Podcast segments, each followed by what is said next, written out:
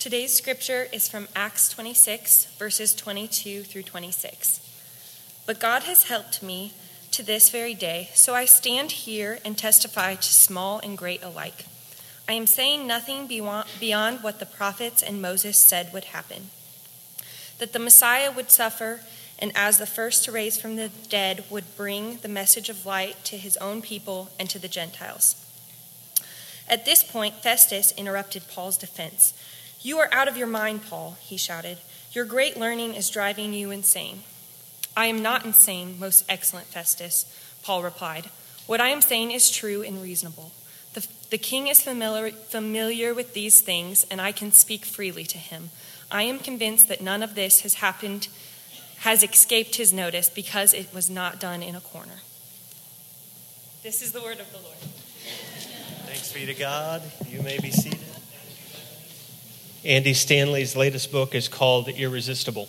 And in it, he talks about one of his hobbies, um, one of his weird hobbies, is to read or listen to deconversion stories. In other words, he kind of bends his ear towards uh, anything on the topic of who is leaving the faith and why they are leaving the faith. And the reasons are pretty much all over the map. But essentially, he says, it always comes back to belief. Um, the reason behind the, the belief might be science or logic or lack of evidence in their minds, but in the end, it always comes down to one thing they just don't believe anymore. And in Stanley's mind, that raises a great, huge, big question. And the question is this What did they believe? Because these were people who believed in Jesus. What did they believe that they don't believe anymore that left them believing that they are no longer believers? Did you catch that? You follow that? In other words, what did these people find impossible to keep believing that they once believed was essential to following Jesus? What are those things? And here's what he writes He writes In my conversations with deconverted people, I've never heard a deconversion story involving disbelief in something essential to following Jesus. I've talked to plenty of folks who found it impossible to continue believing things that they were taught at home or at church uh, and assumed were essential to the Christian faith. They're often shocked and they're sometimes relieved when I assure them that I don't believe what they don't believe either. Or that a person can follow Jesus without believing whatever it is they were sure put them outside of the faith fold. Deconversion stories I've encountered in blogs and books almost always involve an experience that created doubt that eventually blossomed into full blown unbelief. But there's no necessary correlation between those experiences and unbelief. The same is true for those who have lost faith because of something they read or heard in a classroom. After all, there are respected scientists and mathematicians and historians whose faith remains unwavering in the face of the same facts, figures, and findings that cause others to walk away. And what's he saying? Well, he's saying this that there is an essential message to the Christian faith and people all over the place are walking away from it largely because they don't know it. They think they know it, and they think they know what's essential to the Christian faith, and they can't buy into whatever they think is essential anymore, and so they walk away. And that's what our Know series is for. That's why it's so important. The Know series is, is about exploring the bare bones message that the first believers shared about Jesus. And while we do that, we're asking ourselves what are the essential truths that we have to grasp in order to have a chance of following Jesus and following him for life and following him well. And so, Know is an acronym that uh, we've come up with to help us remember these main bullet points of those first messages. So we've talked about, last week we talked about king. That's what the K stands for. Today we'll, we'll, we'll, talk about the word nailed. Next week, overcome and offers. And then the final week, worship. And when we boil all of the messages that were first delivered about Jesus down these four points come up over and over and over and over. So last week, we introduced uh, our series by learning about the way every message introduced Jesus, that he was king. He was sent by God, he was commissioned, he was appointed, he was anointed, he was chosen by God himself to come into the world and to do something. In other words, he is the king, and he's a very different kind of king. He's not the normal tyrant or despot kind of king. He's the kind of king that just commands us to love. And what's more is he's willing to love us first before he commands it of us. And it makes him the kind of king that we all hope for that we all want. And so this king came into the world and he was sent by God. He was doing good. He was healing people and he was doing miracles that you would expect somebody to do if they claimed to be the king of the universe and sent by God.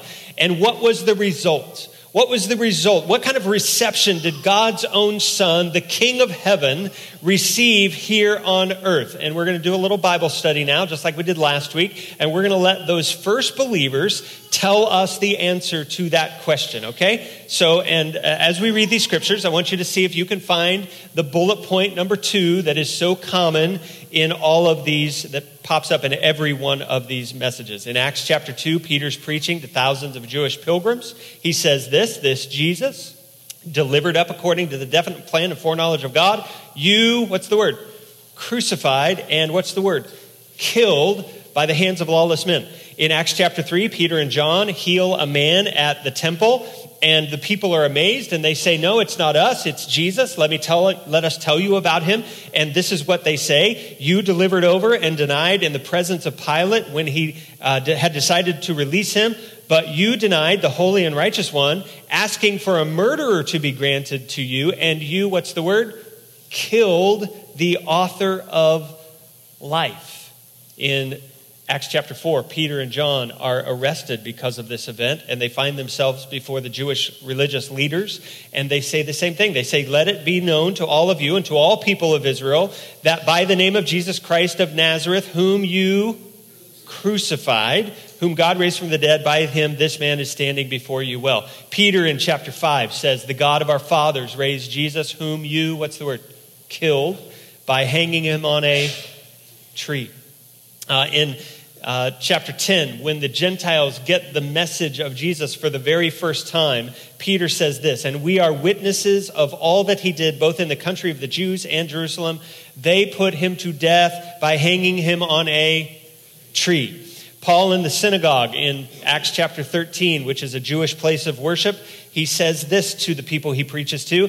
And though they found in him no guilt worthy of death, they asked Pilate to have him executed.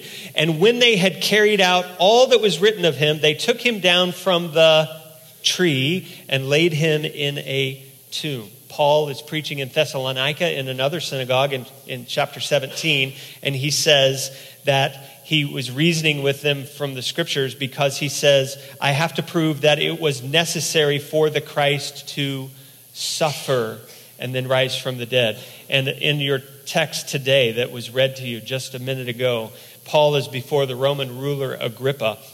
And he says, I stand here testifying before both great and small, saying nothing but what has already been said that the Christ must suffer and that by being the first to rise from the dead, he would proclaim both light to our people and to the Gentiles. So, in all of that Bible study that was a little overkill, but you got the point, right? What's the second bullet point in all of those addresses?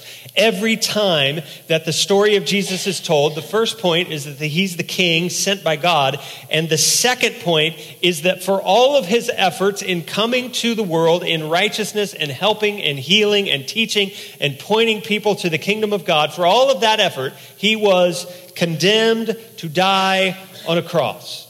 And he was hung on that cross by the very people that he came to help. He suffered until he died. He was taken down, his body was taken down, it was put in a tomb. And that's bullet point number two. And we're going to use the word nailed for all of that because he dies on a cross. He dies on a cross. He is nailed to it and dies. And so, whenever those first believers tell the story about Jesus, Here's what they do they look right in the eyes of the people that they're talking to, and they say unashamedly, You did that. You killed the King of heaven. by nailing him to a cross until he died. Now, when they said that, no one in the first century misunderstood what had happened to Jesus. Crucifixion was one of the cruelest forms of capital pun- punishment ever devised. The Romans had perfected it, and they reserved it for killing traitors and rebels, and it was a gruesome death. Two wooden beams were fashioned together. They were fixed together, commonly in the shape of a lowercase t, kind of like the cross that is above me. The victim's feet were pierced with a single nail that held them together on the vertical beam, and then their arms were stretched out so that the forearms could be nailed to the horizontal beam, and the vertical beam was then dropped into a hole in the ground, and the whole thing was stood upright, and then the criminal was left to hang this way. And the whole point of crucifixion was to prolong the suffering. Victims could hang on cross, crosses for days. And when they finally did die, it was usually of something that you wouldn't think of. It was usually by way of suffocation. The thirst was intense, the weight of the body pushing down caused inexorable pain, and victims would have to push up from the feet that, that were nailed to the, to the beam in order to take breaths to stay alive. And finally, there would be no strength, there would be so much pain that they couldn't lift themselves up and they would die because they literally could not breathe any longer. That's crucifixion. And if you can fathom it, in the case of Jesus, it was even worse. Because before he even got to a cross, there was a crown of thorns pushed into his head. There was verbal abuse. There was 39 lashes given to Jesus. 39 lashes means that he was whipped 39 times by a whip made of strips of leather, and inside those strips of leather were tied bones and little bits of metal. And so when that whip fell across a back, it didn't just gash flesh, it tore flesh off. And that's what happened to Jesus.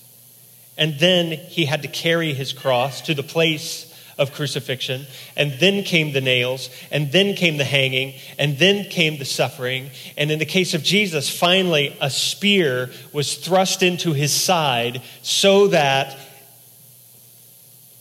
they could make sure he was dead. That's the crucifixion of Jesus. And these early believers, when they told that story, they looked right in the face of their audience and they said, You did that. That's gutsy. Everybody turn to your neighbor and say, That's gutsy. Thank you. Thank you for indulging me. That's gutsy.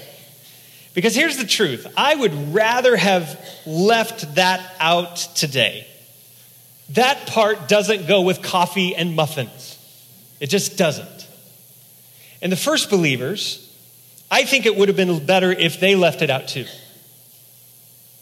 In the first century world, presenting a savior to people who had been crucified on a cross was an exercise in futility. The minute that they said, Yeah, our king, Jesus, was sent by God, but yeah, he was hang- hung on a tree, they then had to explain why. Why would their God, who had sent his own son, supposedly the prince and the king of heaven, why would God send him to do all this great stuff on the earth and live this incredible life just to die in such a shameful and painful way? That's a pretty valid point. And for Jewish people, the cross was a problem. Because if Jesus is the Messiah, if he's really the Christ, the anointed Jewish king, then what he should have done was ridden into Jerusalem and had he should have been victorious in overthrowing the oppressive Roman government. That's what the Messiah was supposed to do. That's what he was expected to do. But that's not what Jesus did. Jesus did ride into Jerusalem, but he wasn't he didn't triumph over Rome. He was executed by Rome. He didn't liberate anything. And so the cross in a Jewish mind was evidence that God himself had cursed a person. Moses actually wrote this in the Old Testament that um, a man hanged on a tree was cursed by God. That's Deuteronomy 21. And so Paul will say the same thing in Galatians chapter 3. So that to Jews, to the Jewish mind, crucifixion meant that Jesus was cursed by God himself. And that's a terrible way to start out to try to convince Jewish people that this man is the Savior of the world. They should have just left it out. But it gets worse. Because for Gentile people too, the cross is a problem. Those who don't follow the Mosaic law, like the Israelites, are called Gentile people. That's all of you, that's us who aren't Jewish, right? That's everybody who's not Jewish. And the cross for Gentile people carried the same kind of message. The cross meant that this man that hung there must have been condemned by all the gods. It didn't matter which one, take your pick a Roman god, a Greek god, some God you want to make up, it doesn't matter. No one would believe that this man was God himself if men were able to nail him to a cross and kill him. So, why even talk about the fact that Jesus was crucified? Why is this an essential part of the message that they can't not mention? And we could speculate. I mean, maybe, maybe the first believers are just upset, right? They've just lost a good friend. Maybe they want revenge by way of a guilt trip, and so they're going to lay it on them. You know, we have that, that tendency sometimes. We lose somebody that we love, and we want blood, right? But we never get that sense in any of their messages. These, these first followers, in fact, they give the opposite sense. There, this wasn't about closure but they told the story of Jesus so that their hearers could have something. There's absolutely something deeper going on. The cross was an essential ingredient to the story, and it could not be left out, it could not be skipped over. And so today I want us to ask two things. Number one, who killed Jesus? And number two, why did they do it? Who killed Jesus? And why was it necessary? That's what Paul says. He says it was necessary that the Christ suffer. Why was it necessary that Jesus go through this kind of death? So, question number one Who killed Jesus? And of course, if you're paying attention historically, there's one answer that pops up over and over and over and over again, and it's the wrong answer. It's the knee jerk answer. It's partially correct, but it is woefully inadequate um, as to who killed Jesus. And people will oftentimes just say the Jews. The Jews killed Jesus. But I want you to think of how short that falls because there were Jews on all sides. There were Jews who were following Jesus up until the day he was hung on a cross. There were Jews who tried to save Jesus. Jesus himself is a Jew. And so to lump all of these people together and to say they did it is not only ignorant, but it's kind of, a nice pile of fuel for racism. And I think we can avoid it by just looking at Scripture. If we turn to Acts chapter 4, there's a prayer that was prayed by the early church. They get together and they want to thank God for what's happening, and they say some telling things in the middle of this prayer. Listen, he said, they say this For truly in this city there were gathered together against your holy servant Jesus, whom you anointed. In other words, these are the people who brought the cross to uh, happen, okay? And who were they? Who do they implicate? Both Herod and Pontius Pilate, along with the Gentiles and all the people of Israel. And so, who do they implicate for killing Jesus? Who is included? Well, Herod there, he's a Jewish leader, so we've implicated the Jewish government, the, the Israelite government. Uh, Pilate is there, and he's a Roman leader, so we've implicated the Roman government. Gentiles are all the people who aren't Jewish, and so we've implicated every person that isn't a Jew. And then they say the people of Israel, in other words, the Jews, and they are Jews, they themselves. And so we can rightly look at that list and say, everyone Everyone put Jesus on the cross. And it's right to go a step further and to say it wasn't just everybody then, it's everyone now. It's you and me, because Isaiah says that he was pierced for our transgressions, he was crushed for our iniquities. That was the scripture during communion time. And so you put Jesus on the cross. I put Jesus on the cross. And it's plain who carried out the crucifixion, but it's also clear that we caused it too. Everyone put him on the cross.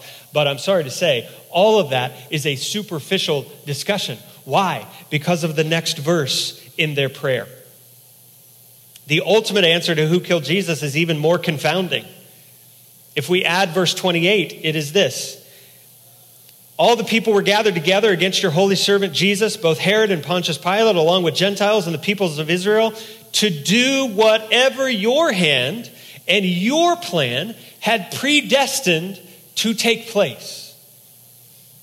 And what was it that God had planned? What was it that God had arranged? What was it that God was ordaining? Peter says it this way in his uh, sermon a couple chapters earlier. He says, This Jesus delivered up according to the definite plan and foreknowledge of God, you crucified and killed by the hands of lawless men. So, what do we learn? Here's the amazing part Jesus was crucified according to the foreordination of God. God determined it, God ordained it, God planned it, God arranged it, God predestined that at a particular place, in a particular time, Jesus Christ would die on the cross. It was fixed. He had to die, he had to be crucified. And then at the end of his message, after he says, after he blames God for hanging Jesus on a cross, he turns to his hearers and Peter says, and all of you out there who crucified him need to repent because what you did was wrong. And so, who killed Jesus? And the answer is all of it is true. The Jews killed Jesus. The Gentiles killed Jesus. Herod killed Jesus. Pilate killed Jesus. You killed Jesus. I killed Jesus. We all did. But ultimately, God did. And that is astounding that God would predestine and ordain that his own son be put through a death like the cross. And not only that, but Jesus would go willingly. He chose the cross, he embraced the cross. He said, I lay my life down of my own accord. He knew it was necessary. And so the, the second question follows quite nicely out of the first. If God crucified Jesus, then why in the world did he do that? Why was it necessary, as Paul says, and Peter says, and Jesus himself will say, for Jesus to suffer on the cross? And to this question, if we look through the writings of the first believers, this is no, no joke. I'm, I'm not exaggerating here. You, we can find 50 reasons why it was necessary for Jesus to die on a cross. And that's going to take us a while, so let's get to them. Number one. Oh, I'm, I'm so disappointed that you actually think that I would lead you through 50 of those. Like, that, that'd take us till Tuesday. I'm, yeah. I have created a monster. I am so sorry for that. Let's skip to number 37. How about that? And I just want to share one, one of those 50 and it's a huge one. It's this the cross is necessary because it's the only way the cursed are cured. It's the only way that cursed are cured. Do you know we're cursed? We're cursed because we cannot uphold the law that God has given us to live by.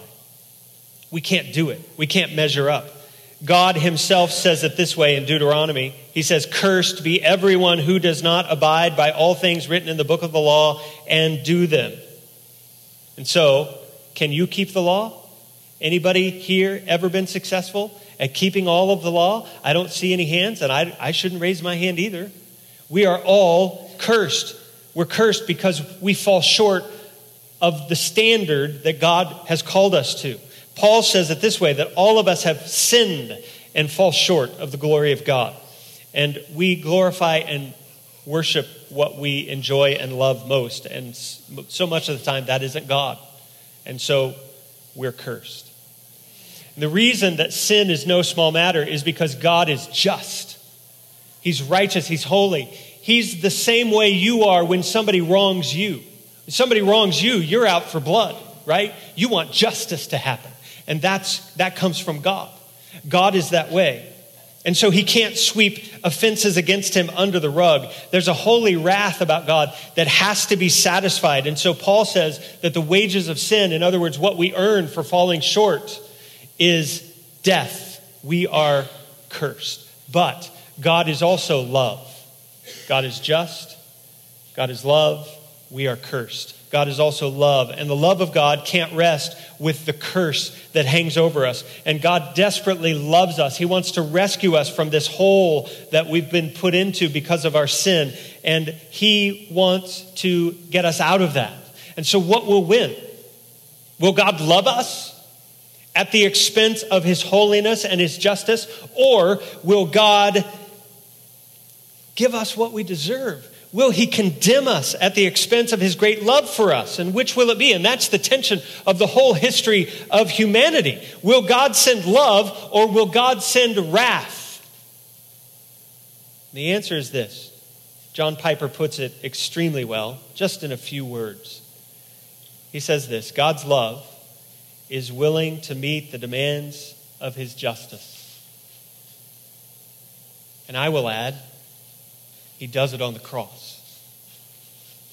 He will be the solution to our rebellion. Jesus himself will be killed. God himself will hang on a cross in our place. And as these first believers begin to share the essential message about Jesus, they explain that his suffering on the cross, his blood shed sacrificially, that's what pays the penalty for sin, for your sin, for my sin. Jesus absorbs all of God's wrath for sin on the cross, and he becomes the curse that we all are. And Paul writes it this way that Christ redeemed us from the curse of the law by becoming a curse for us. That's why the cross was necessary. Do you remember the part of the message where I said that it was so offensive to hear, if you were a Jewish person or a Gentile person, that this man was hung on a cross? Because how could God allow his son to be cursed like that? And that's a valid objection, but it's also its own answer.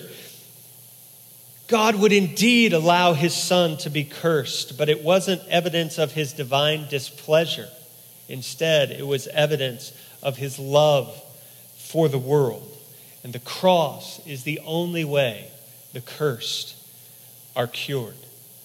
Jesus becomes the substitute for us. He takes God's wrath, wrath for sin. And so God is able to remain just and holy. And at the very same time, he's able to stay the loving God, and his love remains true to us because he took the wrath on himself. There's a great quote in your bulletin that I would encourage you to spend some, some uh, devotion time this week in. Just read through it and process it.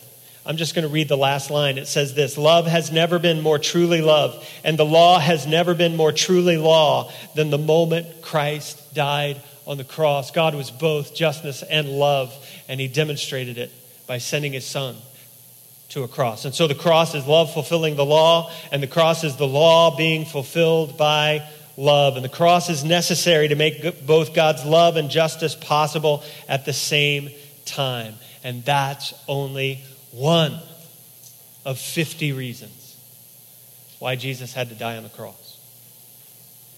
I'm going to call the band up, and as I do, I want to just make one more point about this one reason. I said it this way that the cross is the only way the cursed are cured. And Christianity gets a bad rap here. We get a lot of criticism when we start saying that Jesus is the only way. But I want to remind you that we didn't come up with that. Jesus said that. Jesus said, I am the way and the truth and the life, and no one gets to God except through me. And there's a reason that he said it. And the reason is the cross. I'm going to throw it out by, I'm going to explain it by way of a hypothetical. And I've, I've used this before, and I will use it again because it needs to be ingrained in us as to what the cross is trying to tell us. Let's say that you and a friend are standing side by side, and you are in front of a great big bonfire. And you're just having a good time, and maybe you're roasting some marshmallows or just, you know, talking or whatever. And all of a sudden, your friend turns to you and says, I want to show you how much I love you. And he jumps into the bonfire. What would you think? Would you think, oh, wow, look how much he loved me? No. You would think, what was he on? What did he have before he got here? Let's change the illustration just a little bit. Let's say you and that same friend are standing outside of something else that's burning, but this time it's a house. It's not a bonfire, it's a house. And somebody comes up to you and says, Your wife, your son, your daughter, your girlfriend, your boyfriend is in the house. And without thinking, your friend takes off to go into the house to rescue that person that means so much to you. And they rescue your loved one, but at the price of their own life. What would you say about your friend then? You would say, Oh my goodness, how much he loved me to do that. And don't you see? Don't you see what the cross is telling us? If Jesus Christ dies, if he gives us life on the cross, and we're not in any trouble, if we don't have the wrath of God on us, if we're not on our way to an eternity without God, if we are not lost and separated from God, then his death isn't a sign of love. It's foolish. It's stupid. It's a tragic waste. It's nonsensical. If any other religious way can save us, including our own effort to get right with God, then the cross is like Jesus jumping into the bonfire for no reason. But if on the cross he's doing what he says he's doing, if he's meeting the demands of God's justice, if He's paying for all of that sin that separates us from God, if He's becoming the curse for us so that we can be blessed and not be a curse, then that means that the cross is the only way to accomplish what needs to be done. It's the only way for us to be right with God. And it's Jesus jumping into a burning house to save someone because that's the only thing that can be done. And either the cross is everything or nothing.